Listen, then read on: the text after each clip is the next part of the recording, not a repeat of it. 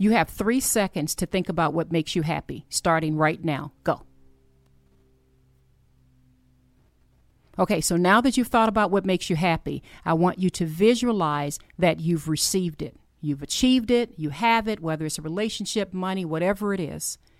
Visualize for the next three seconds, you now have finally achieved that goal. Starting right now, go. Okay, so you know what makes you happy, and now you got it. I just have a quick question for you. And then what? And then what? So let's say it's money. You just want to get your finances in order and have all your bills paid and some savings. Okay, so now you got it. And then what? Are you happy now? There's a passage in Ecclesiastes 5:11 that says as goods increase, so do those who consume them. I don't think that passage needs any explanation. So you still happy now? Some of you may be thinking, well, I just want, you know, to get a car or get a house. You got it. Cars break down. Houses come with something attached to it called a mortgage payment and property taxes. Is you happy now? Some of you may be thinking, well, I just want to find my soulmate. Or I just want to get married and have kids. Have, you know, raise a family. Nothing wrong with that. But kids come with issues, trust me, because I have four. and relationships certainly come with issues.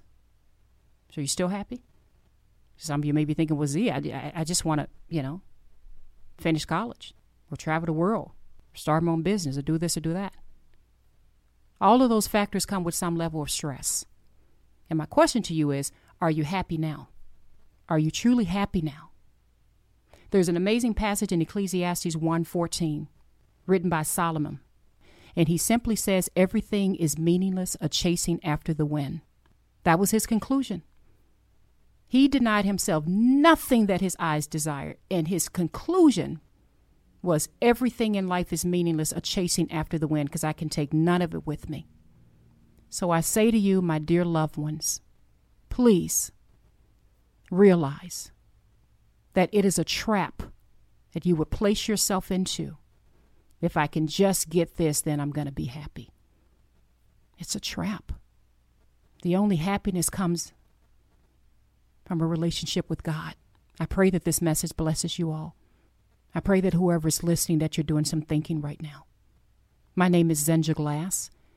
You are listening to Unlocking Greatness podcast with Zenja Glass. I would love to see your comments. I would love to see you subscribe to my YouTube channel or perhaps my one of my social media pages. You all have a blessed day, and I pray that you are encouraged. Bye bye.